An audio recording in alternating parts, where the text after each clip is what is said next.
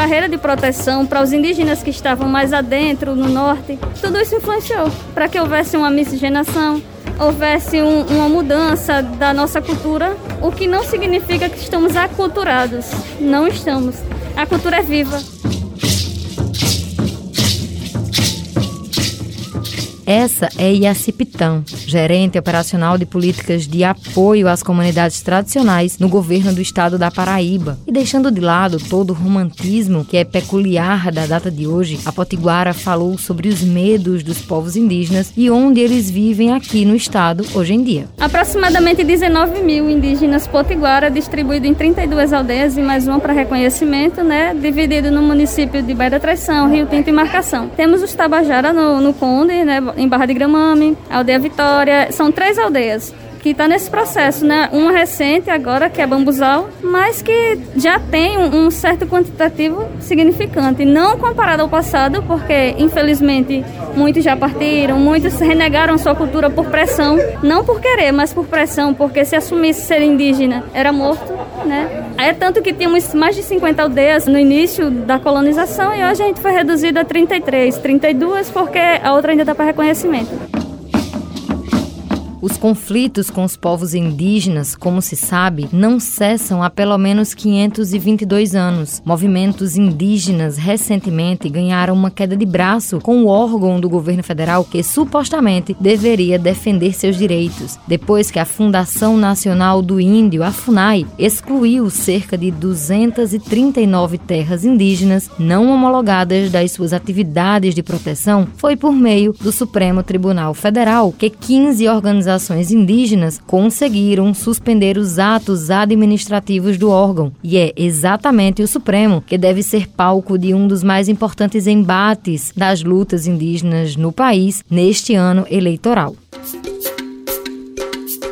o STF voltará a analisar o marco temporal. Se aprovado, as únicas terras que poderão ser reivindicadas como território tradicional indígena serão aquelas ocupadas até a data da promulgação da Constituição em 1988. Cacique Sandro, o cacique geral do povo potiguara e vereador no município de Rio Tinto, pontua sobre a importância dos indígenas ocuparem espaços de decisão nas mais variadas esferas de poder. A gente precisa avançar nessas políticas públicas para que a gente possa estar representando, estar falando pelo nosso povo, garantindo os nossos direitos, que a gente não está pedindo favor a nenhum governo federal, governo estadual, governo municipal, mas sim afirmando o nosso direito que nós temos na Constituição, ela coberta a gente com esses direitos e eles precisavam só respeitar a Constituição e respeitar os povos indígenas de todo o Brasil. Outra realidade cada vez mais comum tem sido a presença de jovens universitários utilizando o seu conhecimento para melhorar a vida da sua comunidade tradicional. Temos médicos indígenas, temos enfermeiros indígenas, temos advogados indígenas. Hoje a gente estamos chegando no patamar quase igualitário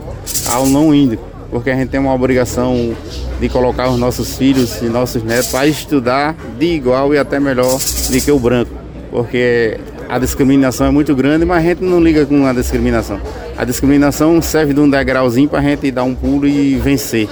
Eu sempre digo ao nosso povo se formar e vir trazer o seu conhecimento para a base, ajudar o seu povo para que a gente possa estar tá concretizando aquele sonho que é a gente de colocar os nossos parentes nas universidades e vários professores também, né, já formado em doutorado, em mestrado, dando aula nas universidades. Para a gente é um orgulho.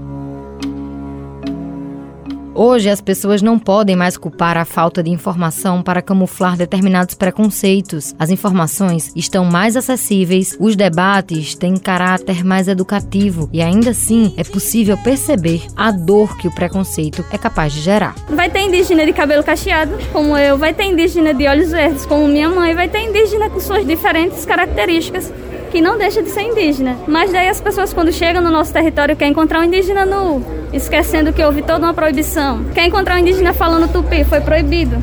O tupi foi proibido. Tivemos que aprender o português. E agora estamos no processo de aprender novamente o tupi, o tupi antigo, no caso.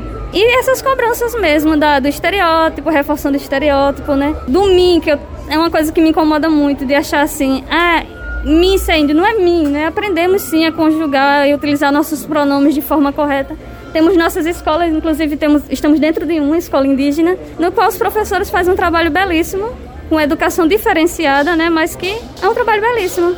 Eu mesmo estou, sou uma indígena graduada, uma indígena que está ocupando um espaço político, né?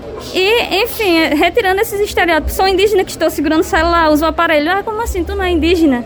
É tanto que certa vez disseram, eu passando por você na rua, para mim você vai ser simplesmente uma mulher morena. Não, não, sou uma mulher morena, eu sou uma mulher indígena. Você não sabe, ninguém viu, mas ficou gravado na minha memória. Com os trabalhos técnicos de Luiz Monteiro, gerente de jornalismo Marcos Tomás, Raio Miranda para a Rádio Tabajara, uma emissora da EPC, empresa paraibana de comunicação.